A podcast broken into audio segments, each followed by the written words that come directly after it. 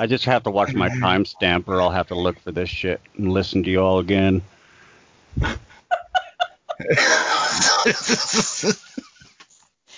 Gross. so welcoming. okay, no goddamn laughing while I'm trying to introduce this thing. I'm kidding. Laughing is optional. Um, hello, everybody. This is Shane Douglas Keene with Ink Heist, and I am here tonight with my partners in crime, Laurel Hightower and Rich Duncan, and it will be this morning by the time you hear this. Uh, we are here today with um, Matthew Corley and Sarah Tantlinger. Welcome, you guys. Thank you. Hello. Uh, Sarah is a very talented poet. She's a very talented editor, um, and she's somewhat of a not really a closet H. H. Holmes expert. and Matt is going to have to tell us, but hey, Matt uh, is a pharmacist. Matt's we'll a pharmacist. so Matt's one of my favorite. Matt's one of my favorite people. He deals drugs. Um, so, so you know, we got right to idle status right out the gate. Um, seriously, uh, Sarah, you first. Um, tell us a little bit about yourself before we start just really being stupid. okay. Um, hello, I'm Sarah Tantlinger. Uh, I've been writing horror for a while. I have two poetry collections out. The last one um, won the Bram Stoker last year, and it's my H.H. Holmes inspired poetry collection. My novella was nominated for a Stoker this year. And then also out this year, I'll have my third poetry collection, and being distributed right now is the Not All Monsters anthology that I edited. So I have no life. I just write and I grade, and when I'm not writing, I read student essays. So that's about it.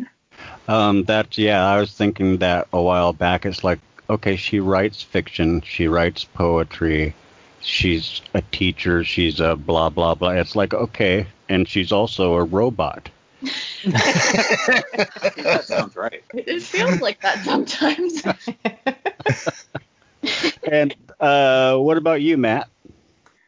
So as we established, uh, my day job is a pharmacist. I've been a pharmacist for 20 years now. Um, I have two kiddos that I have about half the time. I'm a single dad, so that's all the fun horror stuff that you guys need to know. Um, yeah, I started freelance writing about five or seven years ago, actually in nonfiction. I used to write for a sports magazine. Um, and about three years ago, switched over to RPGs. And so I actually write for tabletop RPGs, mostly Dungeons and Dragons, or at least Dungeons and Dragons rule sets. I also have written for Chaosium, who does Call, does Call of Cthulhu. Um, and in that vein, I, I, haven't won any awards yet. Um, I was nominated for one last year for one of other books, and so far this year's our big one's called the Ennies. Um, one of my books is up so far, and maybe a couple more before all the subs are in. Um, and I wrote, or I co-wrote, The Devil City with Sarah, which was wonderful and very, very fun. And the two of us worked on that. And then we also have Horror in the Windy City, which is kind of the the RPG that goes with it, that covers Chicago and Holmes and, and all of that fun, fun and exciting stuff at the late 1800s in Chicago. Right on. I literally just ripped through that uh, book with you and Sarah about an hour ago. Oh. So. uh oh. And we'll talk about some of that mayhem for certain. Um, Sarah, what is it about H.H. Holmes? Um, for me, when I first did my poetry collection, I had been just kind of watching some documentaries on H.H. Holmes, and serial killer horror poetry wasn't something that I was really coming across in my research. Um, I found one really cool book called Ripper. Uh, I can't remember the author's name. He's since passed away, but it was about Jack the Ripper. So that was kind of a gateway into me going, oh, I could do H.H. H. Holmes poetry. Um, and it was just really interesting researching Holmes himself because he's the ultimate enigma. We can keep putting all of these ideas onto what he did or what we think he actually did. But the truth is, we'll never know exactly what happened. So that just opened up so much room for the poetic license and the fictional mind to run just absolutely wild with all the crazy shit that he could have done. Um, so that's what kind of lured me into the poetry aspect. And then I'm sure we'll get into this more when Matt came to my inbox and we started talking about doing um, a novella aspect with Holmes. Huh. Sorry, I wasn't. I was making sure you were done. Um, didn't want to interrupt you. That's uh, super, super interesting to me because um, it seems like you know I, I kind of write poetry to amuse myself. That it changes pretty much poem to poem. But what a kind of twisted muse, Sarah. Oh yeah. uh, you had some dark dreams while you were writing that sucker, huh? I like I like disappeared. Like I didn't talk to anybody for a month. I felt like if you've ever seen Secret Window with Johnny Depp, like Mort Rainey, that's what I felt like.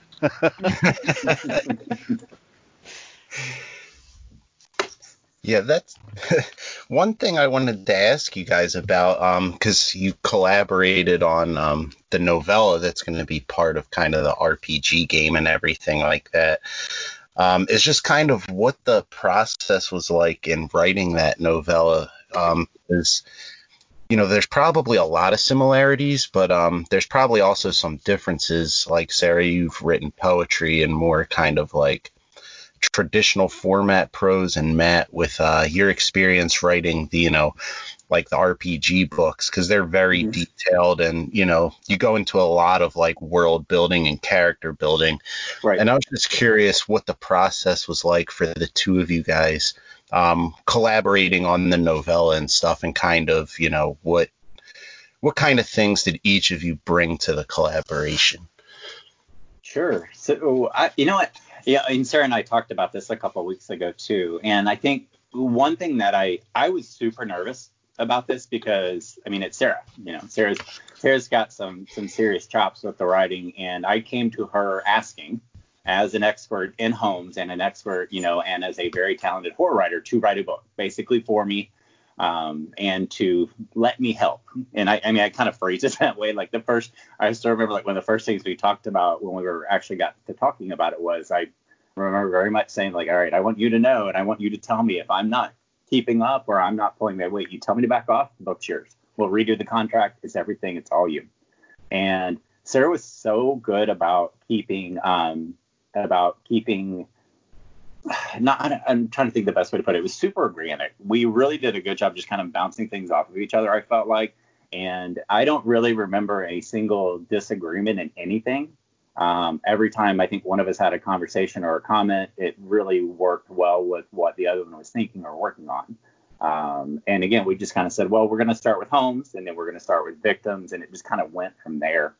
Um, I, I, did expose, so I, I, do project management and stuff in my day job too. So I'm not that kind of pharmacist, Shane. I'm sorry. Um, I, I, work at a desk. Um, not anymore, anyway. I don't work. Boy, you just lot of, you just lost a lot of respect in my. I know. I know. I know. I'm, I'm sorry. I'm hurt. Um, but so what I did, though, I mean, we did. A, it was kind of interesting because actually, I was still trying to figure out one. I was kind of worried about collaborating because I've collaborated on RPG books as well, and it's hard. It can be very, very hard. Um, and I think I told you this last time, Sarah, but if I didn't, I'm telling you now. I mean, Sarah and I, the collaboration with Sarah was the smoothest that I've ever had in any kind of writing thing that I've ever done. Um, you know, we did kind of like Trello. We did a lot of different electronic things to try to keep things organized, but again, it was super organic, um, and it just kind of flowed. Um, I think the the best part about it, or the most telling thing, was I think that because both of us were finishing up different things. Um, I was finishing up a huge book for Sandy Petersen, and Sarah, I think you were probably finishing up. Were you finishing up monsters, or what were you? Yeah, that beast of a book. Yeah. So we were both her and I, I mean, yeah, my book was 125,000 words that I was finishing, and Sarah's was that editing that whole thing. Mm-hmm. And so once we got a chance to actually focus on it, I think we were done in six weeks, maybe maybe five. That is fast. we were yeah. fast. I mean, it was super. I mean, it was really fast. We both were. I mean, we we just kind of kept going. We did. I think that again, it really worked well. um, sending it to each other and getting pieces from each other really, really worked well. Yeah, I've heard of a few different authors who play off of each other that way, where it's not it's collaborative, but it's also kind of uh, done on an individual basis, back and forth like that. Right. Yeah. Mm-hmm. Well, we, we we separated it out pretty well. So you know, I mean, I I wrote my book. My chapters were you know Paul and Diana, and then I wrote the pieces that were Holmes, the Diary of Holmes, and then Sarah did the other three characters, and then the last chapter we kind of split in half. But that also helped, and I think that the book that we wrote really lent itself to that because I mean, we're going to have different voices and different aspects of the way we kind of approach things, and it again, it made it a lot easier that we could kind of do our own thing um, within the same kind of umbrella. Yeah, the first time you answered the phone, you had a much different voice. I, my my glass of wine's empty now, so. no, I mean because I thought I was calling you, and Sarah answered and surprised the hell out of me. Well, I think the I think the finished product is really smooth on that because I wouldn't I, I don't think I would have been able to pick out and say you know whose whose chapter was was which and I think you're No. right that the that the way it was set up lends itself to that ability to kind of individualize the chapters. Um, and actually, I didn't. So so you you drafted the Holmes diary entries. I did. Okay, wow. I actually just assumed that was his diary. So well done. I was like, no, I wow, wrote what a creepy diary. Jesus. Hey, you. Well, you did have a real diary because I used quotes. I did. Yeah, Sarah did send me. Actually, yeah, yeah. Sarah sent me the diary itself, and I read about half of it or so um, to get a good idea of his voice. Okay, well, Uh, yeah, that was right. that was really good because that's, I mean, yeah, that was that was super creepy. So well done. Thank you. you just got some points. and get something later. Oh, it's are we playing the game now? Are we getting points? they started it, so I think so. So far, I'm in the negative. Well, so I I'm um I'm not super familiar with RPGs, but I do know I'm familiar with Sandy Petersen um, and the you know the Call of Cthulhu and all that. So I'm I'm just very interested how you. I, I mean, I can sort of see the transition, but I'm very interested to to talk about the process of what brought you, you know, kind of into this world and how you got started on on this sort of uh, collaboration track with that. So with the fiction part, so you know, and this actually, you know, this will hit all of us kind of evenly, I think, because we're all doing the writing that we do, and, and I hate to say it off the side of our desk, but we kind of do. Um, and I came to the realization relatively quickly in writing that, you know, what, I want to do more than just RPGs, and also that at some point I would like to do this at least part time, like in a real, like a real part time. And so I wanted to see I wanted to kind of challenge myself, one, to do a couple different mediums and different things. So I like the RPGs, but I also just like writing. Um, and I wanted to try something, and I felt like a novella. You know, the, the first conversation I had with Sarah was like, I was just going to do one little chapter. Um, and then we kind of, I got into it a little bit more um, and getting my feet wet. But it really was, and again, I'll be honest, Sarah was my safety blanket that I could try this. And if I didn't do well, or I didn't like it, or I just didn't feel comfortable with it, I knew the person that I could hand it off to was there wouldn't be anybody better. Um, and so it was expanding my own, at least trying to expand my own voice. Well, you did very good. and and you cho- and you chose a hell of a voice to start doing that with too. Uh, Yeah. Oh, I was I was pretty picky. I yeah. Well, you know the other people I'm working with, but we can talk to them later. Um, yeah, you know, fuck those people. Uh, we're taking care right now. Come on now, John's got shingles. We need to be nice to John. Poor John. Uh, That guy had bad luck. John is one of my best friends on the planet. I, Um, I, enjoy John so much. I don't insult people I don't like very much. So, so it really was expanding and trying to. I wanted to try something else. I would love to be able to write full time, and I know that I can't do that if I just do RPGs or even if I just do novellas or anything. I mean, I'd even do a screenplay if somebody, if I can talk to friends. I've got a couple of friends that do screenplays too. If I can talk them into letting me try that, I'll do anything. Um, I just think it's all fun. I, I really enjoy it. Yeah, that's and I think that was a smart way to kind of dip your toe in on it. Um, you know, because you can you can just you know write your own novella, or write your own anything, but as to whether you know at what point it sees the light of day, at what point you know that kind of thing happens, that's always. So I'm I'm interested too that you did the Kickstarter part of it. So was that something you had done previously with uh, with any of the RPGs, or what's was that new to you as well? No, so this is my third one that I've run by myself. Um, it's I think it's either my fifth or sixth total. Um, so the first book I ever did in fiction was an RPG book, Tales of the Margreve, and I did that with Kobold Press, and I learned a lot. And a Kickstarter is a lot of work, and you know Sarah and I texted back and forth about this today even, and honestly the timing was bad. I really wish it hadn't, but I put a lot of time and money into it, and I even I, I, still get emails almost every other day from an artist or somebody's like, you know what, I'm looking for work, and I really wanted to get this book out there because at when we funded or when if, when we fund if we fund, I you know we have 17 people working on this book total, including me, and I you know everybody got paid already, so don't we don't have to worry about that. Um, but there's a lot more work to do.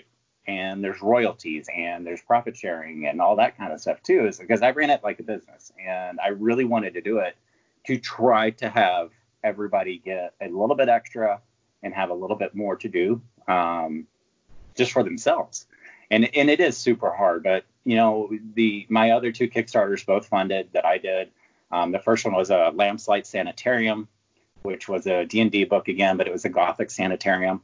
Um, that was super fun. And then I actually did a book last year for my daughter. Uh, my daughter Harper has leukemia, and she's doing fantastic. But one of the things we did is we actually did a fundraiser for Friends of Kids with Cancer, and part of it was a book that it was a D&D book, like straight fantasy, heroic fantasy, nothing like this. Um, but she kind of helped me fill out a, a, basically an outline. And then I just grabbed, in that case, I think we had like 25, 30 people working on that book. It was a nightmare. Um, but we raised 22. I think the project funded at $22,000. Printed the book. I'm going to give them 165 books to Friends of Kids to hand out to children at hospitals. Um, and then I also wrote them a check for so far 10 grand, and I'll probably give them another two when all the bills are paid, and I give them the rest. And so it was fun. I mean, it's neat. It's a huge amount of work, um, but in a better climate than what we're in now, I think it's a great one because you know, this gives the artist a chance to kind of skip the publisher, or not, well, kind of publisher, but you know, skip a lot of those channels that eat up a lot of the money, um, and it takes forever to get to you. I mean, the Kickstarter funds, you get 90% of whatever you fund up. and you know, I think uh, Harry Connolly, or is that his, is that the character's name, or is that the author's name? But every once in a while, I'll see an author doing one, and you know, five grand that's great. If they can get five grand for a book or whatever it is, you know, they get forty five hundred dollars. They send the book out to 150, 200 people, whatever, and then they still publish it through all the normal means. So it's kind of nice to get that bonus almost up front. But it's a lot of work. Yeah, I would say that's. I mean, it sounds like you've you've had quite a bit of success with it though. So that's that's good that you weren't going into this as a neophyte. Oh my gosh, no. And if anybody ever, I told Sadie actually this the other day on my offline or Ashley, I'm like, if you guys ever want to do one, or if you guys ever want to do one, if anybody that's listening to this is a horror fan and wants to do one, let me know. I'm happy to at least help out a little bit and give you an idea of what you're getting yourself into because, but I do think there's opportunity here. I mean, I see RPGs that do a hundred thousand dollars. Actually, there was an RPG last year that did over a million. Actually, I think one of them did three, wow. three million dollars. Wow. So, so that, some of them, one, but yeah. Yeah, some of them do insane. Mm-hmm. They do. Well. I know, I know one author who who listens to us every week. He damn well better, or he'll miss this. But uh, John John Foster uh, is hugely into RPGs, and he's or he used to be anyway. And he's also a hell of a writer. So, John, John, no. I was really worried about you for a second. I was like, yeah, me too. is he gonna wait for that fucker? yeah, I was taken by surprise. Oh, go ahead, Rich. No, I was just gonna say I was taken by surprise by that. So Sarah, um, when Matt contacted you about this, what was your initial gut response to that? Because it, it seems like such a different um, project for an author to be invited to? Yeah, so I just first made sure he was a normal, sane person. So I just kind of vetted him a little bit, made sure was okay. I'm like, oh, this guy's doing really cool work. So, um, and we hit it off really quickly too. I mean, from everything Matt said, you can tell how much he cares about everything he's doing and how deeply invested he is in that. So that was really important to me because collaborations can go abysmally. So you need to know that you can work with someone before you get too deep into it and you're you're stuck. So luckily for us, like Matt said, everything came together really organically. And we just started talking and we really like laid out the organization of the project. So that helped me because I have to organize everything. I love outlines, I love planning. Um, so being able to do that really quickly helped a lot. And again, mostly it was just like our personalities kind of clicked and it felt, you know, normal writing this together. I think if you, if anyone out there is ever collaborating and your gut instinct is telling you, oh, I don't know about this, then you should probably listen to that because you should, you shouldn't have that. You should be like, okay, I like this person, I like this project, I want to get this done. Um, so we had that really good chemistry working together. Yeah. yeah. And, Laurel, oh, sorry. Go ahead. I had all that research on Holmes initially. So it was actually really cool to be able to go back to it and do some more stuff with it because I just had such a massive document of all the research that I had already done. Uh, um, I was just going to say, I'm sure Laurel has something to say here. Oh no, I was I was just having a little internal party because you outline it's, it's hard to get there though. I was definitely a pantser for quite a while, but me, me too. But it, and like for a while, it seemed like everyone I talked to, they're like, no, you know, not outlines, and I'm like, okay, I'm the lone outliner on the it, planet, but. yeah, it's crazy oh. how much faster you can get a draft done when you have a good outline, though. Like it, it changes yep. your writing life. Yeah, yeah, yeah. And I, I, mean, I know there are definitely some people, and and that's part of what I really like about this is talking craft and talking process with everybody, because you know there are people that I talk to that are just dedicated pantsers, and I can tell from the way that they talk about it, like that's the only way it's going to work for them. But yeah, when I, when I don't outline, I have a sprawling manuscript that goes, you know, nowhere, and there's so much revision to it. So yeah, sorry, just that's just my internal little nerd party. I also like spreadsheets. So. it's really helpful right now Laurel, too. I have I, Laurel, I have spreadsheets, Trello's, Evernote. Yes. um, I hate Scrib. I I hate Scrivener. I just hate it. I can't remember was it Shane that you, you and I tweeted about that once. Like I hate Scrivener. I can't do yeah. it. Yeah. Yeah. It drives me nuts. Um, I tried yeah, it. Yeah, I tried it after we talked and I hated it. I tried it twice. One of my friends, I have a friend Lou, uh, Lou Anders, who writes. He's actually written for Lucas. No, he's run two Star Wars books now and a bunch of other crap. And anyway, Lou, Lou keeps telling me I have to do it. I have to do it. I'm like, okay, I'll try. I mean, you're more successful than I am. I'll give it a shot. And then like, yeah, I hate it. I'm going back to Word docs. I do layout on the way. I mean, I lay out my stories because in RPGs we have to do a lot of layout. I mean, I lay them out while I'm writing them. It's just part of my process now. I like to see what it actually looks like you know. Um, that's what I always said. Yeah, I, I I remember Sandy would send me an outline to be a couple thousand words, and he'd say, "All right, make this be 150. You know, make this 100,000 words, and hand it back to me in four months." and that's kind of how I learned, I guess. And I, I like, and as a farmer, I don't know, I'm kind of analytical that way, I guess, or anal, anal retentive, maybe. I, I always say that I was a, an accountant in another life because yeah. it's just, just you'd never know by looking at the state of my desk or my house. It's absolute chaos. But you know, by God, everything's tracked on a spreadsheet. That's what I love spreadsheets. Yep. I'm uh, I'm that guy who says, "Hey, Laurel, would you do this spreadsheet for me? Because fuck that." And I do it because I'm weird and I actually really like spreadsheets. yeah, I'd, Im- I'd imagine for so- a project like this though that because I like you said, Sarah, you were a pantser before that. Like you would almost have to do an outline. Um, you know, for one because you're collaborating with someone else, but also with keeping in mind that it's like a tie-in to like an RPG and I was uh, wondering, did you have do you have like any do you play RPGs or anything like that? And did you kind of like work on the RPG as well, or was it just like the collaboration on the novella? My part was just the novella.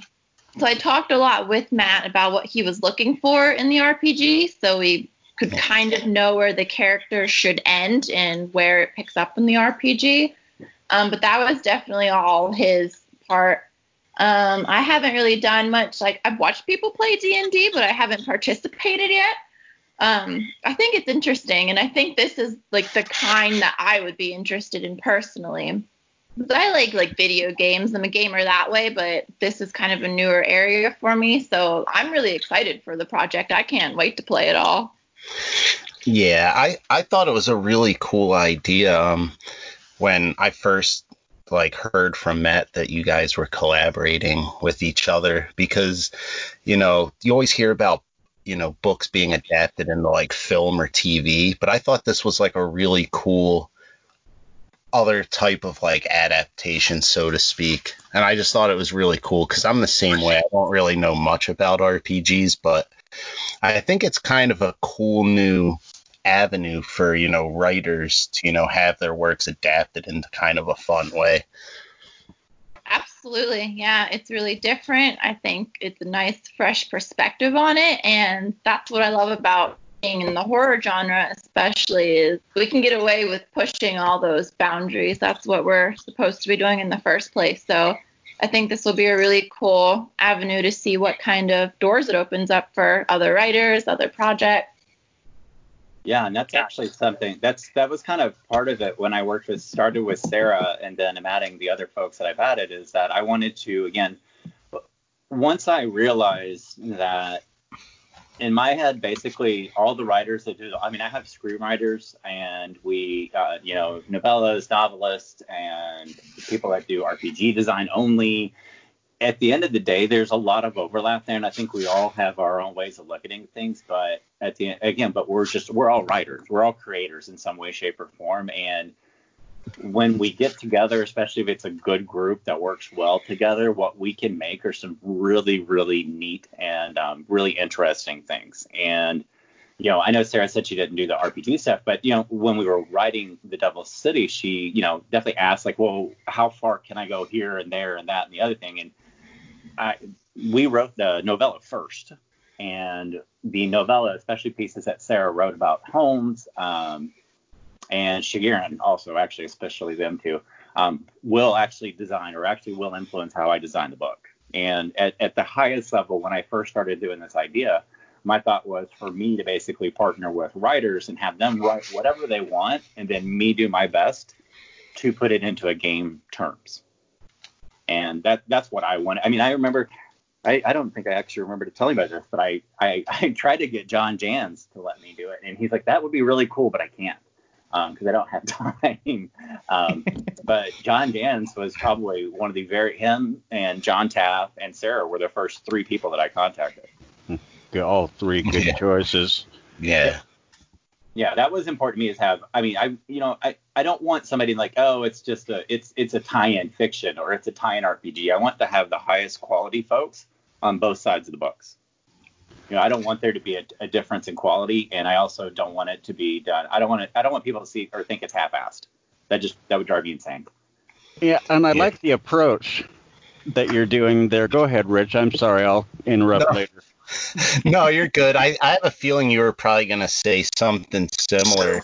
In that, that's uh, one of the things that like I was kind of curious about. You know, was kind of like how how the process went. Like if you approach them and then like the work was kind of geared towards being like a game format. But I think it's really cool that you're letting you know the authors that you approach kind of just run wild with it and you know write whatever they want and then trying to build a game around that. Like it's it's really unique and I think it makes it kind of fun and exciting probably for you as well to kind of, you know, craft the game like see what they come up with and then try and craft it around that. Exactly. Exactly right. So it's a little challenging for me, but it's actually I think the challenge for me is is offset by the fact that I am so kind of inspired and directed or aimed by what they're going to give me already, and I don't pick people I don't know. You know, so I mean, and we we let the cat out of the bag already. Laurel is actually going to be working with me next year, later this year too, and I I know I know Whispers in the Dark, and I maybe she came up with that name first, maybe not. we can settle that later. Um, but I know the level of like supernatural that Laurel does. And I know the level that like Jess uh, Landry does, and that you know Gemma does, and you know those are some of the other folks, and Bob Bob Ford. So and Bob and John. So since I know what they do in their own writing, that I know that's I can kind of aim it there. I don't want you know I, I don't want fireballs and magic missiles and all that stuff either which is I mean that's D and D, but that's not what we're playing. And so again, I can aim it to the right folks and let them do their own thing, and then just kind of and sit back and watch because I'm, I mean, you guys know the folks that I'm talking about. I mean, they they are masters of the craft. All of them are incredibly talented. They don't need me to do anything other than read it, um, and yeah, basically read it. Well, and this is it's kind of reminding me too of like I don't know if you guys ever played. There was a uh, a game uh, that was like also like a VHS game. It was called like Nightmare. Did you all ever play that? It sounds pretty familiar. And Is that the one where you had to tape it and like fast yes. forward 30 seconds? And I remember that. Yeah, yeah. it was like the, yep. the gatekeeper or whatever. And that, yeah, it was like we had friends who had that game and we were pretty much just friends with them to play that game. And so, kidding, not, not really. But yeah, I mean, we, yeah, every time we went over, we wanted to play it. So it's like, this is, I have just always been such a horror geek and so excited about it. And so like, it just never occurred to me you know the whole like horror RPG thing. This is just it's just sounds really wicked to be able to you know to immerse into the whole H.H. H. Holmes thing. Um, and from what I've seen of the artwork too that you guys are putting together on it, this is just yeah. it's a stellar project. Uh, the art's amazing. I, yeah. I, am so happy with your art. Go ahead, sir. I was just agreeing. It's gorgeous. It's it really adds a cool depth to the stories. I think too. Yeah. So, and I know you guys will know. So, kind of my one of the things I wanted to do again. So, like you know, I can introduce Sarah to RPG people, and I can get Sarah to force horror people to find out about me, and it kind of works that way with artists too. So, you know, I mean, there's names that you guys know. I mean, you guys know Danielle, uh, Danielle Serra, who's done a thousand covers yeah. lately, um, and they're fantastic. Um, Francois Vaillancourt too is so incredibly talented. Francois just did um, he just did the revival for Stephen King um, with a bunch of illustrations, which are I think he did that for Dark Regions, but that's gorgeous work. And some horror people know Sam Araya, and some don't realize they know Sam. Um, but you know, and then there's the RPG people, like you know, the inking people that I used for those pictures of Holmes and some of the uh, characters, and you know, actually like Keelan. Keelan did the cover for Horror in the Windy City. Um, so again, there's just so many talented people, and that was part of the fun is getting to see all the different things there. Um, and you know, I think what, what, we should learn too is if, or at least I think the RPG people should realize that you can get great talent in other areas and genres. You know, the horror, the the, the creators yeah. in the horror area are the artists are incredible. I mean, like just absolutely phenomenal artists. Um, yeah, I, I, can't say enough good things about them. And everybody I worked with was incredibly professional um, and honestly affordable. I have to pay for it, so that was nice too. Um, yeah. Well, like you said, to be able to put work everybody's way at this point in time, especially, you know, yeah, yeah. a lot of people freelancing it, so. Yep, exactly. That was a big. I mean, that really. So we didn't the stretch goals, which we're not going to hit, but you know the stretch goals were each word was going to give everybody involved in the project was actually going to get a chunk of any money raised over that 12,000. You know, um, I was going to get extra art. I had Francois and Danielle both said they were ready to do some more.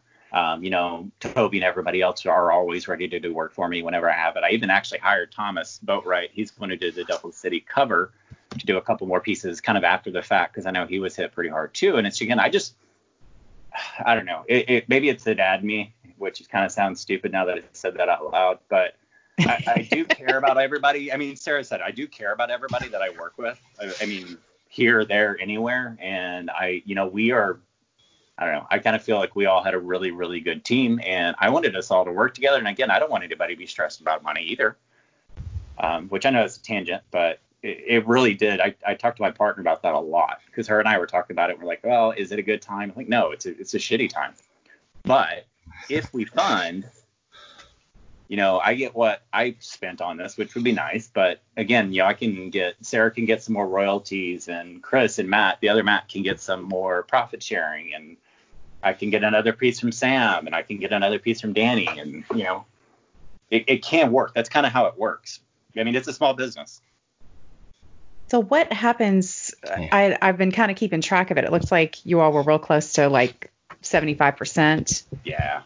of the funding. So since I mean, if it doesn't if it doesn't reach it, so what happens then? So my, my my my Kickstarter model is a little different than most. This is not really a pre-order. So one of the things you can do with Kickstarter is raise money to build something or to fund something. I actually funded this already. Um, you know, Sarah and I's book, you've seen it. It's done. It's it's actually I've got a proof in my room that I need to send out to somebody. But um, 60 or 70 percent of the RPG is finished. About three quarters of the art's done too. So regardless of whether or not we fund here, both of those books are coming out. You know, the the Devil's City will come out pretty quick actually. Um, I'll just do a different avenue. You know, I'll kind of have to do some. i will do a little bit of different things with how I do the formatting of the RPG side, but it's all still going to come out because it's all already written pretty much. Um, so again, I'm, I, you know, Sarah and I were talking about this too. Is if we need to defund, or if I, if we don't fund, um, I'll probably switch it around some and do it more print on demand so that I don't have a physical stock and try to get ways to bring the price per unit down a lot for your, for the people buying it because again, I want people to get this book. It's not it, for me. I just assume so. I mean, I'm only selling two or three hundred copies anyway. This isn't like I'm going to be buying a house with it. So I'm happy to, you know, if it means I can get this down to 12 bucks a book or whatever, I'll do whatever I can, because um, that's what's important. So, long story short, it's it's not going anywhere. We're still going to publish it. We'll just have to do it slightly different way. And uh, also, uh, one of the things you said a little while ago about you know it's and it's got people working um, right now in a really really fucking hard time for creatives and that's that alone is all the reason you need if you can to go donate to that damn Kickstarter um, and then add on all this other great stuff you know and I can't see why you wouldn't so that's my opinion people go fucking donate no, it's not a donate. It's backing. We'll give you something. Back, back it. That's what I meant. Yeah. I mean, I guess you can donate. Uh, yeah. You got it. I mean, if Stephen King's listening and he wants to just go ahead and pledge three grand, I'll take it. It's I'll like here, yeah. I mean, that's here. like, that's like well, you, I mean, that's nothing for Steve. Yeah, huh? Will you take oh, my money and not give Ouch. me any fucking thing in return? if Stephen King backs it for a dollar, I'll give him anything he wants. as long as he no. Kidding. As long as he retweets. Uh, yeah, one one retweet would make your whole fucking fundraiser. It's crazy. There are influencers out there, especially in the RPG side, that can do that. Yeah. Um, there's one or two that are really actually they're really great people. Actually, I don't I don't know them personally, but I know people who know them. And um, one of the guys' name is his name's Matt too, Matt Mercer. Super incredibly nice guy, great with his time, does everything he can for his fans. And if Matt Mercer says, you know what, this is a neat Kickstarter, they get like 15 grand in the next two hours. Um, it's insane. And he's the one who actually had like a three million dollar Kickstarter because he was doing a cartoon. Oh um, wow! cartoon and some books and stuff. But but I'm glad they had that success. That's amazing and awesome. But yeah, you're right. It's it's kind of interesting that some people can do just say, you know what, this is really cool, and all of a sudden everybody goes. And that's that's how hard it is, is for us small small independents to to get that. But how um if you were to pay him like say 25% of the 15 grand, would he put that tweet out for you anyway? Matt Mercer probably wouldn't. I don't think Matt Mercer. I'm kidding. I, no, I don't think you can buy him. No, and I don't mean it. I don't mean it because I don't think you can. He's. I don't think you can buy Matt. That's that's why I mean that. Um, I think if he thought your product was good and he liked it, he'd do it for free. Oh yeah. Uh, oh, yeah. That that yeah. He's no. I mean, he seems like a genuinely very nice man. A, a very very good guy. He actually retweeted a tweet from Harper's book, so the the book I did for my daughter, Harper's Tale. So he didn't even he did like a, a retweet of a retweet on it, didn't see it, and just said, "Oh yeah, this is neat." I think it's about you know just like two words, and I think we got nine hundred dollars in thirty minutes, something like that. Wow. That's Um, awesome. so yeah, no, he's a I, yeah. I don't think I would. I, I don't think Matt would actually take money, but hey, I guess if he would, um, we, we can do some business. I can do some some business dealings with whomever. Hey, King has been known to be profiteering. You could offer the same deal to him. I'll do whatever I have to do. Get Steve and his and Joe. Get both of them. See what I can do there. 'Cause Joe's got Locke and Key, which would be a neat another neat game. I mean, yeah, that okay. would be pretty cool. You Yeah. said you said and Joe, gotcha. 'Cause I thought you said get Steve and his banjo. I'm going. What? That's Steve Martin. like like wrong Steve Steve, Martin. dude. Oh my gosh, I just had a mental picture of Steve Martin singing about H.H. H. Holmes with a banjo. oh, I would watch that. That would be I all kinds of awesome. So is, is Matt Mercer one of your by the power of Matt's combined? Yes. and Matt Colville, absolutely. Matt Colville is another one that's a super nice guy that was in part of what Matt Matt Colville's also had a million dollar RPG Kickstarter. Um, yeah, Matt Lillard, who I've actually met Matt Lillard and emailed him once or twice. He's another nice guy. He um he actually helped a lot with Harper's book. Um, retweeting it, his company retweeted it a lot. His company actually just retweets this for me whenever I ask them to. Um, and then there's a handful of other Matts, but yeah, anybody named Matt, we just do the Matt's power and see what happens. generally not, generally not much, but That's probably more than if I tried to like summon all the laurels. I've met like two, and harder. That'd be me. Summon all the Shanes standing there in the corner alone. Or you could just summon the Keens. oh, There you yeah. go. summon the Keens and you're good. Yeah. yeah. Uh, yeah, and I've never met a Keen that wasn't a mean motherfucker either. So, except me, Oh yeah. yeah. I'm an exception. I'm a nice guy. Nobody's agreeing with me. But it's We're true. to see if Take my word for it. just hear crickets chirping. exactly. Click. Everybody hangs up collectively. I was just thinking, so I was just remembering, like, so, so, Laurel, you already knew. I, I well, I hope you remember that you promised to put me in a book because I put you in one. Um, Rich, I don't have you in this yet. I need to get you in Horror in the Windy City somehow. Shane's got a barbershop. Shane's Kit and Shave. Yeah, he uh, t- he told me about that. I thought that was awesome. I, I started writing it and I'm like, I got the map from Toby and I'm writing it. I'm like, okay, so there's a barber shop and there's a bunch of toilets behind it. And that's bizarre. But Holmes did weird stuff anyway. So that was fine. And then I'm like, you know, I need some big bushy beardy guy. I'm like, yeah, it's I was gonna say as soon as you started describing it, I was like, yeah, that fits Shane pretty Yeah. good. I, but I'm, you know, one thing though is that as long as I stay the bushy beardy guy, because I thought Oh, about yeah. that barber thing, and it's like if I have to lose a beard, fuck that, I'm not doing this. You're- you're well, Laurel's got a Laurel's got a jewelry shop. Um, Oh, I get the jewelry shop. Okay, you cool. do. You do. You have jewelry.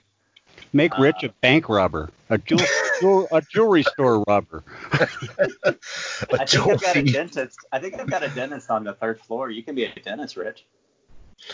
All right, yeah, especially set back in those times, dentists were pretty uh creepy, so I'll take it.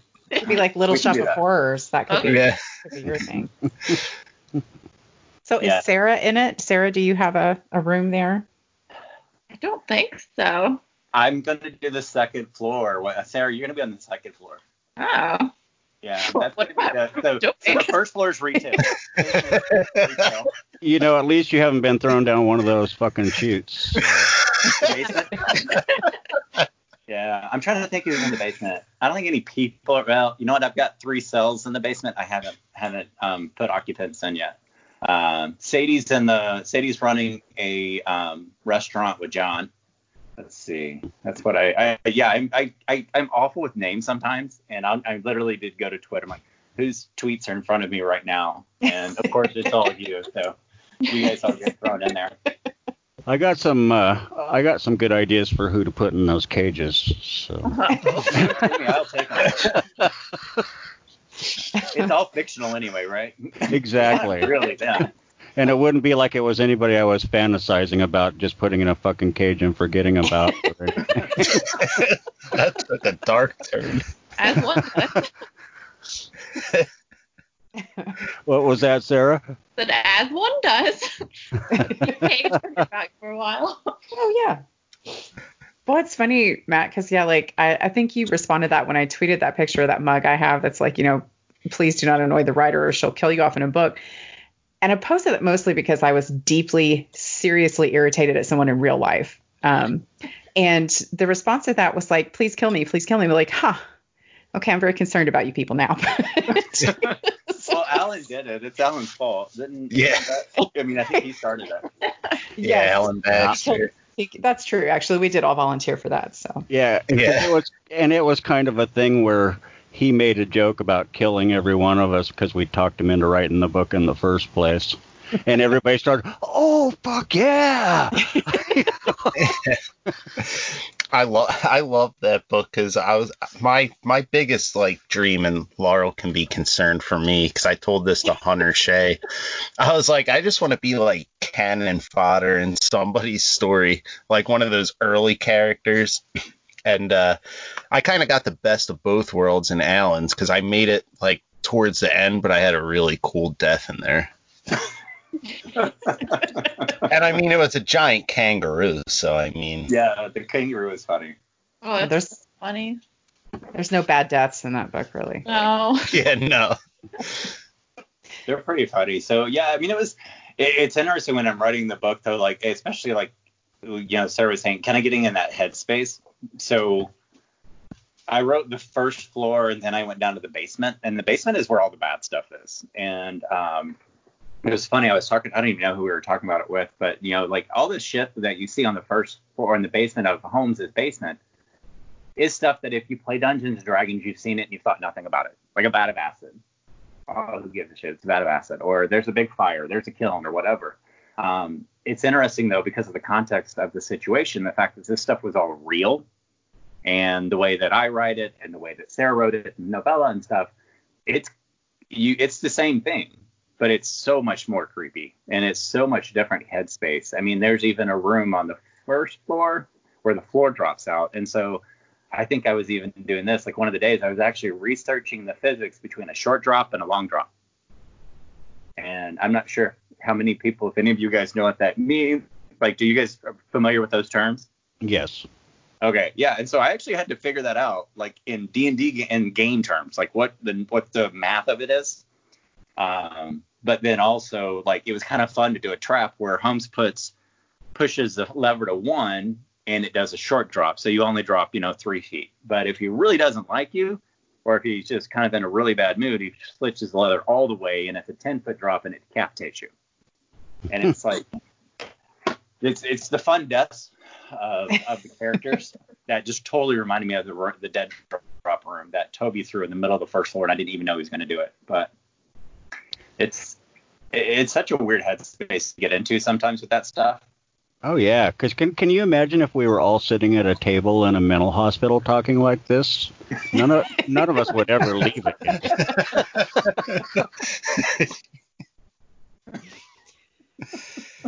But actually, though, it is though, and it's been repeated several times now. It's really, really, really interesting to me taking that approach. Um, you know, the horror, the whole horror aspect of it. I mean, I've seen it in video games, but, um, but even more intriguing is the way you're approaching the books because of the they're happening kind of alongside the game development and that's a lot Yeah. different than like i mean for a bad example if you were to take warcraft uh, the bad books that came out behind that were uh, written well after the fact you know instead of so they feel like and read like they were adapted this this feels like it's it's a cohesive thing. Perfect. Thank you. That's that's exactly what I want. You know, I even I even did it with the maps. So Toby and I, Toby did the maps for me. Um, Toby and I work, and we do basically what we would consider an outline for the map, and then he just draws it, and then he hands it to me, and then I write it. I write. I didn't write any of those rooms until I saw the pictures, and so I want my art, or I want my words to match his art. Um, and just like, you know, when we did the novel, you know, I wanted our game to match our book. And I wanted all to be together and work together really, really well. Um, that's that's what's fun to me. And it's honestly it's a little bit easier too. I don't have to make up as much stuff, so that's nice. Yeah, I like the I, I like the just total collaborative effort of that. And I don't know. Yeah, and it, and it's it's interesting because again, I think this was probably something that just wasn't necessarily on my radar, but I noticed the other day there was a Twitter conversation going on, and I know I'm pretty sure Laird Barron was taking part, and it's like there were several authors who were talking about wanting RPG worlds for their yeah, you know for their written does. universes. Yeah, so Laird and Brian Keene, I think, right? Wasn't Brian the other one that said that? Yeah, so, maybe. Yeah. So so Laird and I are friends on Twitter, at least enough that I'm not blocked to sending him messages. At least that and, and I, I, I mean, I've been a fan of Laird for a while. Um, and I did message him and let him know that if he ever wants anybody to do anything, please let me know. Because um, I'd love to work with him um, on anything, actually. Um, because again, I think it's it's it's just an interesting really an interesting idea, and I think I think horror lends itself to RPGs actually really really well, especially these days because RPGs these days it's gone away from when we were all kids when it was like you know we go in a dungeon and we kill a goblin and we do a dragon and we do this and that. And it's like it's actually much more collaborative story building now. Um, and that's what horror's about is really about actually getting in there and doing the story um, and getting into that headspace like we were kind of already talking about and it's not about going in there and always winning, you know, or even if you do win, it's typically at a pretty big cost. Um, which I mean, again, that's like some of my favorite authors, like like S.P. Miskowski. I always talk about her because she's so incredible. Um, her books are grim, and they're incredibly good. I mean, they are probably some of my favorites, and they're also ones that I tend to have to take in chunks. Even even I have to do that. Like actually, Sarah too to be devoured, I had to take that in chunks too because it got a little grim there at the end. Um, a little.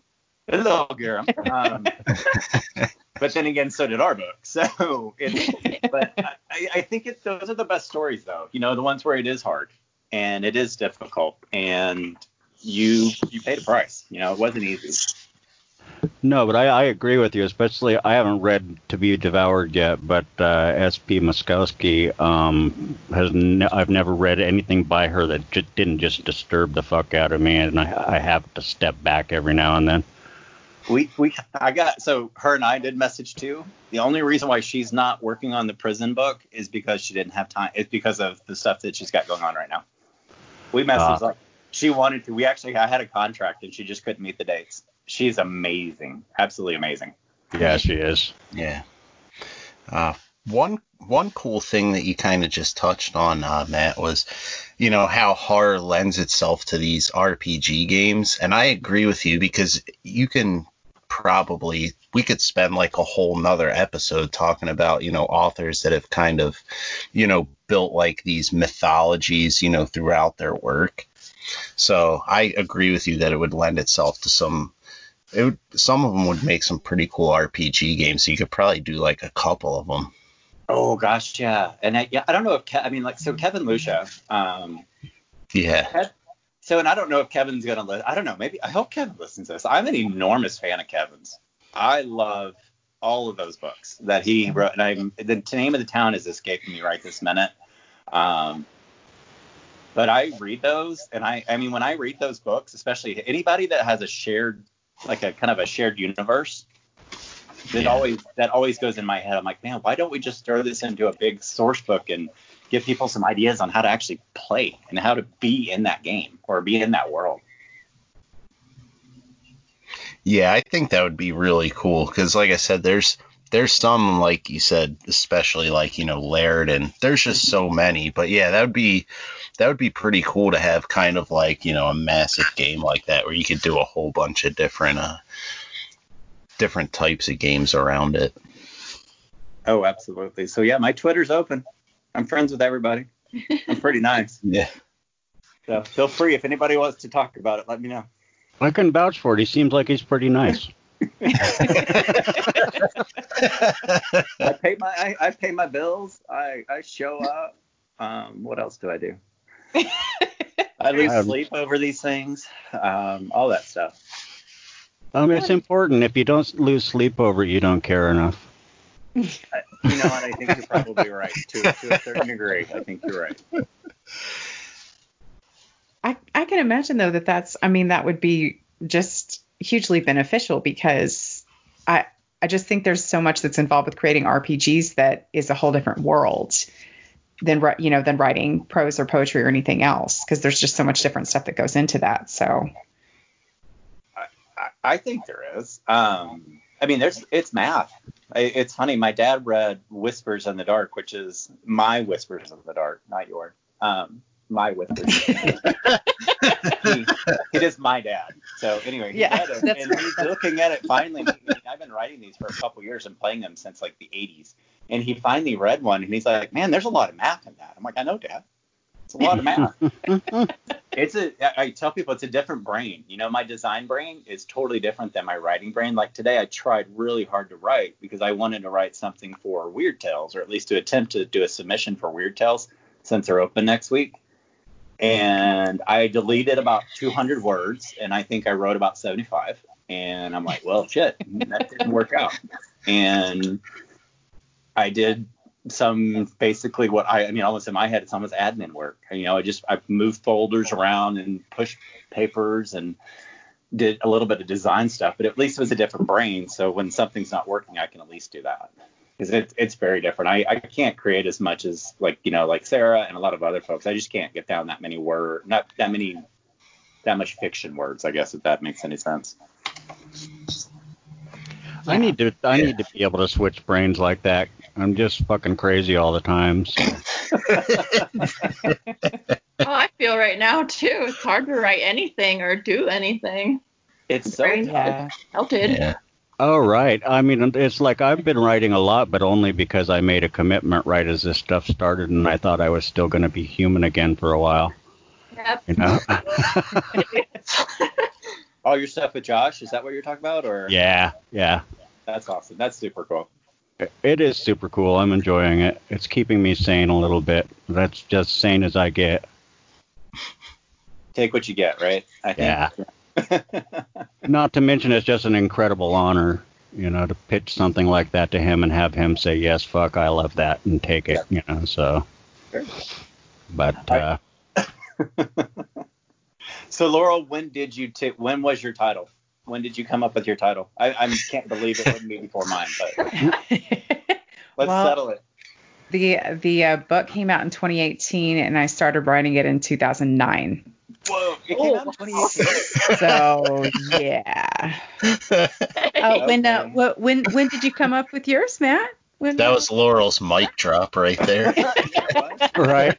Let's see. So MT and I. So this was another one I did actually really fast. MT and I talked about doing a book together in July. I published it in January. So me first then. Yeah. Yeah. H- I stole mine from H.P. Lovecraft, so we'll just call it. That's fair. Yeah. That's But you did answer the question. You answered the question she was asking last night because she said, "What the fuck is the name of his again?" nice. I always get it wrong too. I always get it messed up too. Like Whisperers of the Darkness. Whisper no, the Whisperer in the Darkness. I get it. Or in Darkness. Yeah, I get it messed up too. Trying to make it a H.P. Lovecraft novel. We have mythos. We have mythos. A tiny bit. We have spiders. No spoilers. Or do you want- Uh. Nope. Spoiler alert. No spoilers. now, Just a spiders. That's it. Some, somebody spoiled the fuck out of that part for me, so don't do that. We never expect you to go back and read the messages that happen before you get out. yeah, yeah. We're like, yeah, we're safe. There's like 30 some messages in here, but apparently not. That's it was so funny, Matt, listening because I listened to your all uh, girls' appearance on Staring into the Abyss, and it was just like slightly jarring to hear people referring to whispers. This is gonna make it sound like really egotistical, but it's odd to not hear that in reference to my book. And I'm like, oh, oh, right, okay, yeah, that's weird though. I mean, it's just because it's like, uh, you know. Uh, Oh. anyway, yeah. But Not that's that I because thought you should have about it, but it's just took some adjustment. that's because as it turns out it was yours first. I know, apparently. I said, yeah, I, yeah, I stole the title. I didn't realize that was published. That's, I thought you published that last year. And yeah, um, in large How's part that's because I didn't know what I was doing with respect to marketing. So Oh, we're all learning that one. Yeah, me too. Yeah. I'm I just I just tweet a lot and see what happens. yeah, that's that's where I do with it too. Well, obviously, it's something's worked for you because look where you're at now. Right? Hanging out with Shane and Rich. That's fucking score, Laurel. She's hit the big time. but I agree with you, Sarah. I totally agree with you because that book, it's like every day I log in and somebody's raving about that book. And They should be. and and Um, yeah, and Laurel's made multiple other. uh I won't say what they are, but she's made multiple other sales since then too, and she's seeing some success, and that makes us very, very proud of her. Very, very, Oh, very thank excited. you. I'm very excited for your Midnight in the Pentagram story too. That anthology sounds so cool. Thanks. Yeah, oh, that's Yeah. that's gonna be exciting. Yeah. I think that's Well, gonna be- and yeah, I'm I'm just excited to see that everybody's getting some work. To be honest with you, it's so nice to see that. It seems like at least the people that I see on Twitter that everybody is actually getting a little bit busier and getting a little bit more noticed, and that's that's awesome. yeah, yeah. I love to see that. Yep. And I was, I was so so were you gonna were you planning to go to the Stokers, Sarah? The This year? No, no. Yeah. I'm an adjunct. I can't afford that. I know I can't afford to go to one in Portland. I can't imagine getting all the way over there. Well, I'm glad you at least didn't have to cancel plane tickets now. I know. I felt so bad for everyone. Not just that just sucks. It just sucks. So I'm really hoping next year Denver. We'll see. We'll see what Yeah. happens. In the but uh, I'm looking forward to it. So fingers crossed. Yeah. Yeah, well, let's all assume that it's going to happen and be positive about it, and then we'll all cry together next year. It's like put positive energy into that sucker until it lets us down, and you know, suddenly everybody's nihilistic again. I That always works too. am though, so it's hard. What, what is this optimism you speak of? right? Uh, trust me, I'm a preacher, not a practicer. So Sarah, your your uh, collection is getting ready. Is that this this fall that you're releasing it? And this is the plague is poetry. So I am supposed to be finished with it by the end of this month, so I'm working on that. Um, it's Cradleland of Parasites, my third poetry collection. It might be published earlier than the fall. There are things being worked out about that, but I can't really say anything else yet. But we might see it earlier than the fall. Um, so yeah, I've just been reading all this plague research for the past six months. So that's been great. That's just yeah. The timing is fucking excellent. but actually, I don't want to you- predict the future, but I guess I did. yeah. it turns out it turns out it isn't the onion that's fucking Nostradamus. It's Sarah. All right, so so you guys have uh, awoken the, the terrible monster Harper. Harper, you want to say hi to everybody? Hi. Hi Harper. Oh, hi, Harper. Who is it? Who is it? So this is Sarah who wrote the book with me, right? Mm-hmm. Laurel who stole my book title, but ten years before I, mo- I wrote my book, so she's really psychic. And then it's Rich and Shane. So we're talking on a podcast about horror stuff. I ha- I apologize deeply if you heard any of my language prior to him telling She's me. heard, she's heard it before. She, Okay. she has TikTok. I don't. I haven't heard anything. I've been watching my show, so. Uh huh. Okay. You want to tell them what your favorite Twilight Zone episode is, real quick? Twilight Zone. Oh, it's definitely the one on the airplane where he tries to save them. Oh yeah, yeah. And then, but then he ends up crashing the airplane, and then they all kill him. there you go. Like, like there was one body that was not found, and it was like, And that's my nine-year-old. That is par- that is parenting done right, right there, Matt. Yeah. the comedy one was pretty cool. Yeah, she loves Jordan Peele's Twilight Zones. We watched the first three, and then I'm like, okay, maybe I shouldn't let her watch all these. they are good. So okay, sweet. Good night. I love you. Thank you. I'm going. Fuck, has she been listening the whole time? Oh, man. She- She's heard it. She also knows better than to say it, so that's what. I- Okay, I just I feel bad about stuff like my son's first word was fuck. I've never figured out why, but I always always thought that was other people's Such a surprise. it's probably Yeah. TikTok. Well, you, Shane, I think you you weren't on that night, but it was the when Tiny Betty came in while we were talking to Violet about Yeah. erotica and horror, and I'm just like, of course, hi two year olds. when you show up. Uh, don't take any of that conversation to preschool with you.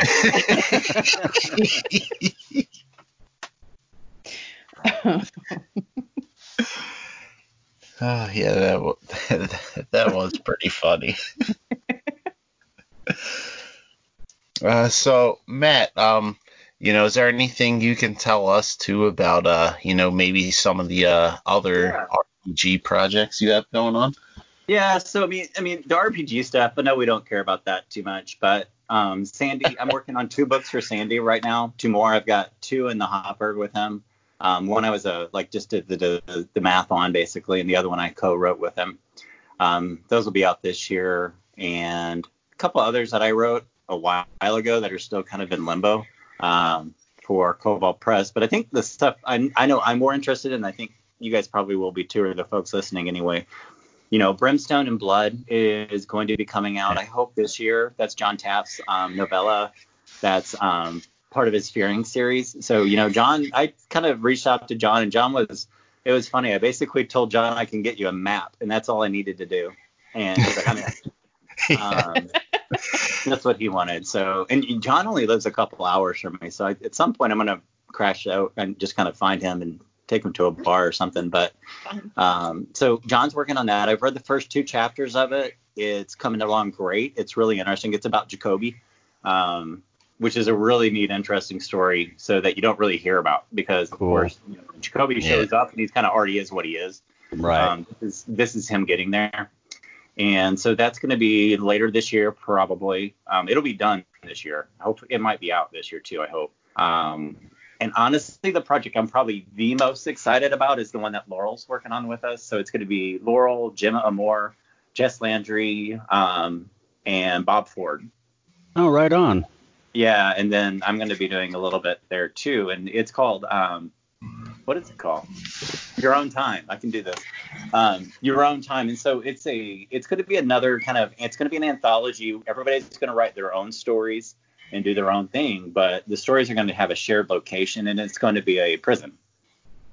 And a prison in the early 20th century, and I'm already forgetting what dates, but it's probably going to be around 1915 through about 1950. Um, so the first half of the 1900s, and the part I'm going to be doing is kind of as the warden, watching all the things happen Yeah, that yeah. the other five, the other four authors are going to be writing about. That's interesting too, because I mean that that's that was a great time to be in prison in America. So, It was, and so yeah, no, Laurel's already looked it up a little bit actually. So she, she's, she, I think is, so yeah, I pitched that one actually to a bunch of folks, and everybody was interested, and only, and a couple folks couldn't do it. Um, but I'm incredibly excited about that one, and that's going to be another one that will end up, you know, John's book will actually, I'll end up doing something with the fearing for the game as well. Um, and the prison, you know, again, uh, your own time will definitely be a book first and then build a RPG around it um, situation. So I'm super excited about that one actually because, like you said, prison. I mean, if you listen to those old, Lore has a couple really good podcasts about. Um, yeah, is it Louisville? I think it's Louisville, right? yeah. I, Lu- I think it's Louisville, I think, is the one. I even told Laurel, and I'm, but I'm already forgetting which one I even told her. But Louisville's the one that I keep thinking of where they did all the experiments on the inmates. Um, some pretty crazy stuff. So Laurel, are you sitting there thinking Louisville, Louisville, Louisville? Louisville, yeah. But Yeah. you know, it's I don't expect anyone to. It's Kentucky. It's we're, Sorry. It's the. It doesn't make any sense because we say Versailles. It's it's clearly not Versailles. And I, the way that came out is clearly not Versailles. well, like I'm I'm a I'm a Kentuckian who also speaks French and has like sort of more of a continental accent, so that I sometimes just get into really. Uh, I don't know. How like when I, interesting. You say something in French and co- and end it, finish it with the word Versailles. That's what I'm saying. Nobody in this state, and of course, when I talk to people that are not in Kentucky, and I'm like, yeah, they were in Paris, France, and they're like, we know where Paris is. I'm like, no, no, because there's also Paris, Kentucky, and if I'm in Kentucky and I say I went to Paris, they think I went 20 minutes down the road. So There's I like to clarify Missouri. these things. There's Paris, Missouri. It's two hours away. There you It's go. Next to Mexico, Missouri. there's the Mexico, Missouri. Good There to is, know. and it's next to Paris. Not kidding. These things, I, there is. There's Cairo. There's Cairo, and it's spelled Cairo. Cairo, uh, Cairo and Arab uh, in Alabama. Arab, Oh. Alabama. I actually have I have distant family in Arab. It's it's interesting to be in the South and pronounce things. yeah. I was just thinking about, you know, like when it's, I guess it just sounds pretentious at this point, but it's like, I don't know, Arby's got a chicken cordon bleu, and and I I I I took five years of French, so I ordered a chicken cordon bleu, and they were just like, what the fuck? And I'm like, God damn, I'm sorry, a chicken cordon bleu. Right. Get- get you- okay. Chicken cordon bleu. Yeah. Blah. Sounds sounds fucking delicious. I, I never thought I'd hear the words pretentious and Arby's. in. That was yeah, that was the bigger oxymoron. You have not lived until your mom calls you pretentious and an artist. you aim for that bitch. You go.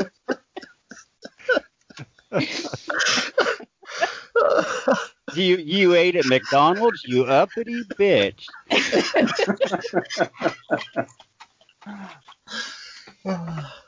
Uh, We totally, we've totally hijacked this, Matt.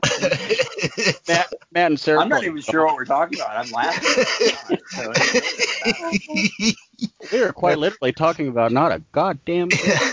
that's kind of that's kind of how these All right, let's just say episodes the go word Kickstarter sometimes. every. You know, we did a Kickstarter. Okay, now we can go back to what we we're talking about. Hey, how about this though? Tell us the URL for that Kickstarter, and I'll put it in the show notes too. Uh, it's long. Um, it's Yeah. The Devil's City for 5e is probably the easiest way to find it. Yeah. Um, 5e beating Dungeons and Dragons 5th edition. Um, you know, I think what I, you know, and again, Sarah and I have been talking about this on and off for a couple weeks, and a bunch, all the creators, we all know this, or we've all been talking about this a lot, and I'm not sure that we're going to fund. And that's not the end of the world. What we will do is we'll just pivot. We'll make it a little bit less expensive. Um, and you still get it out to everybody. And I think some of you have seen the proof, at least the pictures of the proof I put out online. And that's actually print on demand. Um, and I know some folks have a, a less than a great uh, perception of print on demand. The people that I use are do a, a really, really good job. Um, and they're fairly reasonable and they are all over the world. So, you know, if Alan wants to get this out there uh, in Australia, he can certainly go buy it. If Gavin wants to get one, and wherever Gavin's in, in I think in England, right? Um, you know, I, that was the thing is I really wanted to make the Kickstarter actually international friendly um, for anybody. And I know VAT and tech and shipping and stuff is ridiculous on books, so we kind of set it up that way. So yeah, when we if we don't fund, again, we'll put it out as print on demand and do it a different way so it's cheaper for everybody. But you know, there's some great quality books out there, or it will be a great quality book. and We'll get it. We'll get it to you as, as inexpensively and easily as we can, all over the world. Well, and print on demand actually is how a, a large number of publishers do it now anyway. Yeah. Um, so Yeah. yeah, there's there's not any major difference there, but I I really really hope that it gets backed. I would love to see it get fully backed. Me too. That would be super sweet. Um, yeah, I would love to talk to some folks about that because I think that's and this is a total non-horror tangent, but it's a it's it, it's a tangent that might affect all of us in some way, shape, or form. But you know, there's so many unusual ways to do business, I guess we'll call it that, um, in the book world, and it's RPGs just as odd as fiction. Um, I'd love to have a bunch of folks or just kind of learn more about how people are doing print on demand and how they're actually getting their books out to people easier and better. Um, I think that's an interesting conversation because there's no guidance out there anywhere. That's that was the hardest thing for me to learn the last couple years getting into publishing was trying to figure out how to do it and how to do it right because I want to do this long term. You know, I, I want people to want to have their books published by me and or work with me in some way, shape, or form. And this is, I mean, I'm, this is one of the ways I'm trying to do it. I think that's yeah. Well, and I think that's actually something that you know that maybe as as we're closing uh, in on the last part of the Kickstarter that that maybe uh, maybe you could put some more out about because it, you know looking at it in terms of uh, a viable uh, indie publisher and just the diff, you know the different paths to that. I think that's something that we all benefit from. Absolutely. Definitely. Yeah. I can do that. I, I, I wrote a, I did that actually for Lamb's Light Sanitarium, which was my first one. I actually, somebody asked me about that. So that one I was like six grand or something like that. I wrote it all by myself. I wrote the entire thing by myself. I did 80% of the art probably as well. And somebody's like, well, didn't you make X?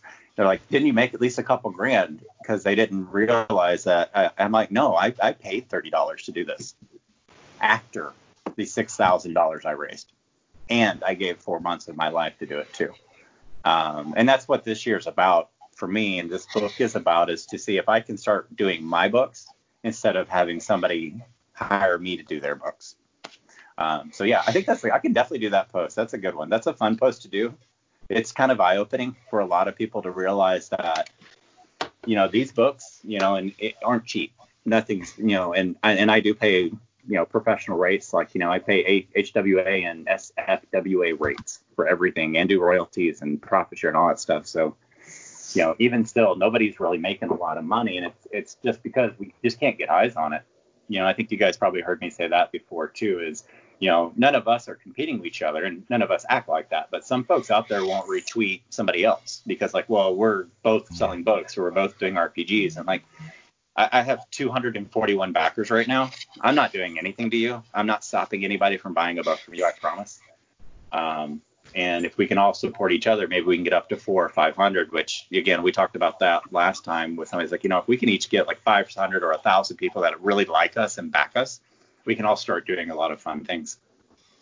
Yeah. Well, and and you know, there's there's just a lot to it too with the alternate paths. Um, you know, I speak to a lot of authors who are get you know get very frustrated by the whole like uh, not being able to publish own voices sort of materials and and just enhancing accessibility and enhancing the ability to be able to hear the you know to hear the voices from authors of color and authors you know who are in the uh, LGBTQ and and all that sort of thing and this is another avenue for that because the more that we can take that out of the hands of like the big five the I mean again just the better off we all are Right. And you know, we did that with Harper's book. Um, I, I, we really, I mean, that was an enormous effort in Harper's book because I was, I wanted to, and that my, in my head, I thought it wouldn't be a nightmare to have 25 people working on one book.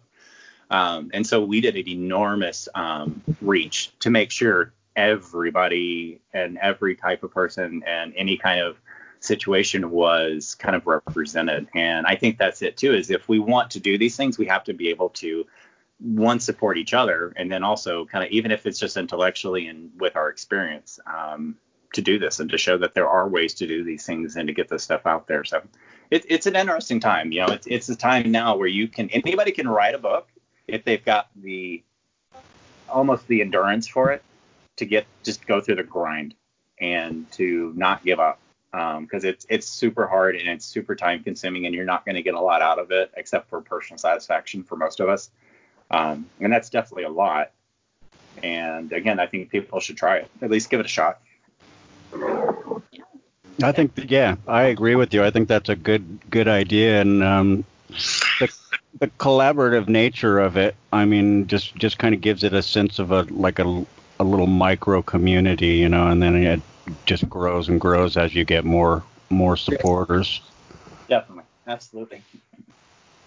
Yeah, and just to add on to that, I think with um, the anthology, the anthology I just edited, Not All Monsters, we didn't know if how like how much support we would get for that because it was an all women's anthology, and I don't know. People know the history of Strange House, and there used to be someone associated with it with really unsanitary views. Mm-hmm. Kind Yep. of took that back, and now we just publish women through Strange House. So it was kind of like a big, well, screw you. This is what we're doing, and we're going is- to raise up the voice of the women, and we've had great support. I mean, it, it's really been very humbling and honoring to know that people will support you when you take that risk to go in that direction. Yeah, see, Rooster Republic did two really, really super good things with that imprint. One of them was making it an all women imprint, and the other one was putting Sarah Tantlinger in charge of that. Thank you. I I'll agree. It, it's uh, uh, it's kind of you know you have a pretty huge following amongst indie you know fans and authors. Um, as a reviewer and critic, I know tons and tons and tons of people who do the same thing I do, and I don't know any who have ever said, "Oh, don't read her, she sucks." You know. um, but I do have several of them that I know that w- would say it just that way if they didn't like it. that's true. No, I'll I will yeah, I'll uh back Shane up on that too as far as just like cuz I read I read To Be Devoured, so this will just be my quick moment to get to fangirl over that. That was just beautifully done. Um Bark's books, Lori Lori Bark had been talking about it for a while and I was so excited to get to it. So yeah, that's just brava. Lots of applause over here for that. Absolutely. Thank you. I love Lori. She's awesome. But I'm trying to figure out how to con you into letting me be a beta ro- reader for that poetry collection because I don't want to wait. I gotta finish it first. No, I still don't want to wait. She's just going to hover over your keyboard. That that won't uh, impede your work, will it? Maybe, No. maybe that's what I need. I need like a ghost Shane just like yelling at me to finish it the whole time. I sometimes need that too. It's like, oh, I have a poem due tomorrow. I should write that 3 a.m. Yeah. I'm, that's you know honestly I'm actually excited about the Kickstarter being over one way or the other in a couple days because then I might actually get some work done. Because it's all you do, and I mean I've still gotten a fair amount of work done actually, and of course my real job doesn't care um, what I'm doing outside of it, but it will be nice to be able to get like you said kind of be able to catch up and get a little bit and, and only have to worry about the pandemic and all that fun stuff. so you're ready to get get back to worrying about the pandemic. only worrying about the pandemic. You're only oh, okay, only worrying. Gotcha. I'm ready to get back to the fucked up world. Oh yeah, my girls are just absolutely crazy. They are so stir crazy right now, Yeah. both of them. Yeah, it's hard on kids, really super hard on kids. Um, both for that reason, because you know children have all that amazing energy any anyway, and um, then on top of that, there's the anxiety of everything that's on the news and everything that anybody they know is talking about. And, you know, so Right. hard, hard on them. Two year olds are, are harder to take care of in that, but they also don't listen to news and don't care. So yeah. Tiny's biggest concern is since he's watching Brave, he's afraid that I will turn into a bear at some point, and I'm not sure how to reassure him on that front. But you know, Why would you reassure him? Just let him. Okay. Uh, well, yeah, what an incredibly What- what- useful what are you parenting tool. Uh, the last kid I had saw me turn into a bear. You don't want that.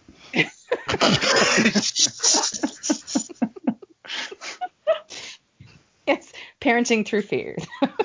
yeah. It's tough. It's really hard.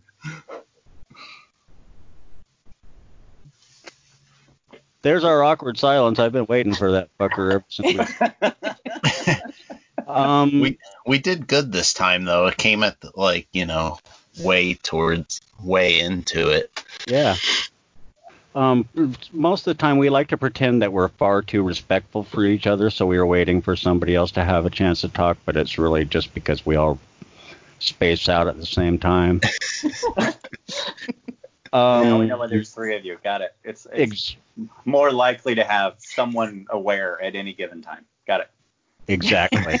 That makes sense. when it was just Rich and I, this podcast sounded like Well, that's because somebody kept muting the microphone. so- right. That's my favorite way to talk. My muted microphone. Yeah. I keep trying to ask this, and Rich keeps interrupting me. Not really. Uh, I interrupt myself horribly. Sarah, um, what else is coming down the line from you that you can talk about? Anything? Um, so poetry collection I talked about, Cradleland of Parasites. Not all monsters special editions can be ordered from the press, um, and then they'll be widely distributed in October. So that's when you can order through Amazon if that's what you want to do. I have signed some contracts for some short stories and stuff, but nothing that's really been announced yet. Um, but stuff that I'm excited about. I think that's all I can talk about. I think so. Okay, yeah, we'll, we'll stop there. Uh, also, you never know if you're going to accidentally say something you're not supposed to talk about yet. Oh, I know. Yeah. at least that's the way I am. I Did you know stop stuff to that. consult the uh, spreadsheet. Right. yes. Uh, the spreadsheet in my brain is a little bit more muddled than that, but like I know stuff that terrifies me because I'm so terrified I'll blurt it out and I'll lose friends.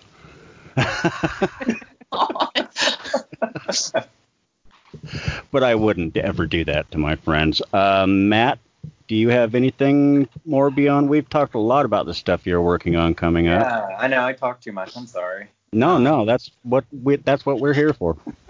we're, we're like we're like I never get to talk about all this. I never get to talk about all this fun, nerdy, horror all that kind of stuff ever. I just talk, I just like tell my partner. She's like, "You've been on a thousand of these." I'm like, "Yeah, know." But nobody else will talk to me about it, so I have to find random people around the world to talk to. um, you know, I think that's it. I, you know, I do. If I need to fix, I need to actually get my website where it doesn't look like complete crap. But if anybody, you know, any writers out there want to pitch me something, especially if they want to do a tie-in to a game or even not a tie-in to a game, the less work it is for me, the more likely I am to say yes. Um, and especially it's somebody I know. you are my yeah, soulmate.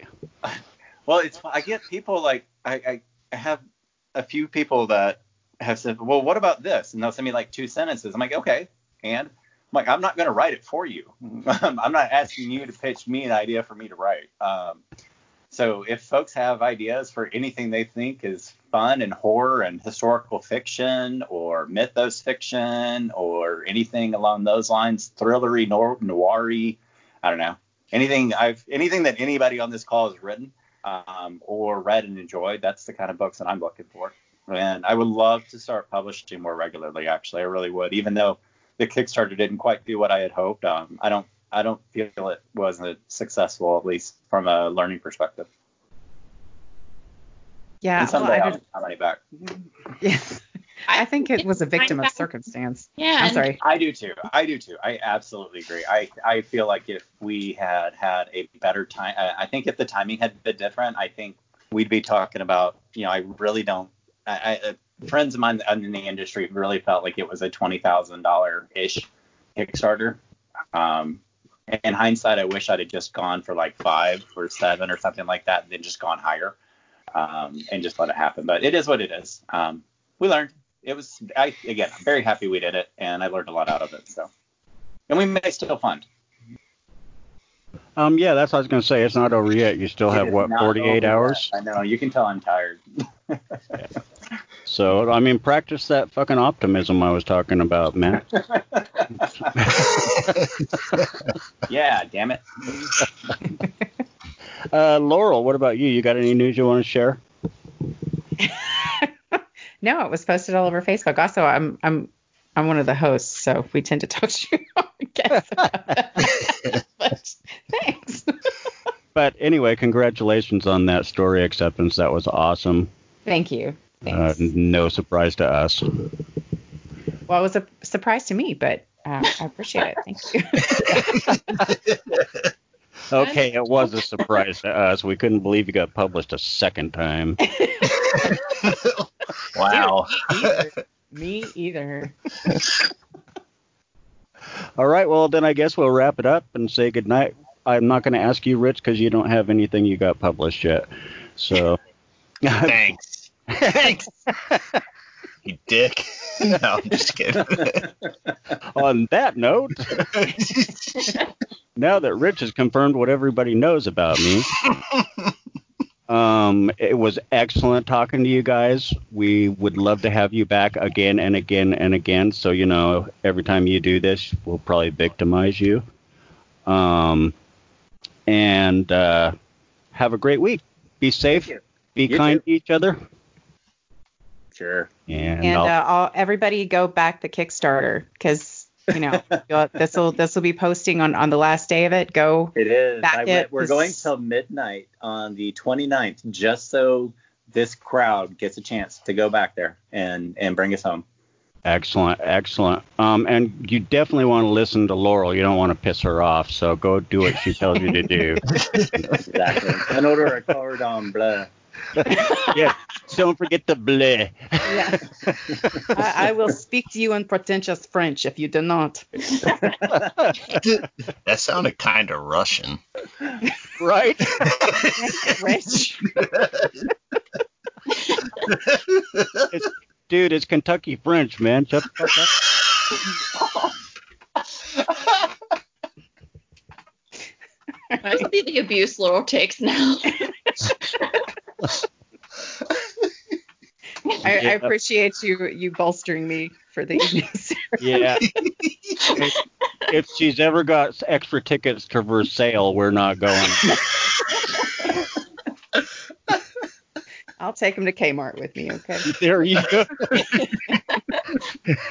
I'm not even going there. In fact, I'm going to go away now before I get myself in trouble. Or more trouble. Uh, love you guys. Thanks for being here. Um, talk to you again soon, I hope. Thank Sounds you. good. Thank you. Thanks. Bye. Have a good night. You Bye. too. I think I just told Laurel to have a good night, too. Bye, Laurel.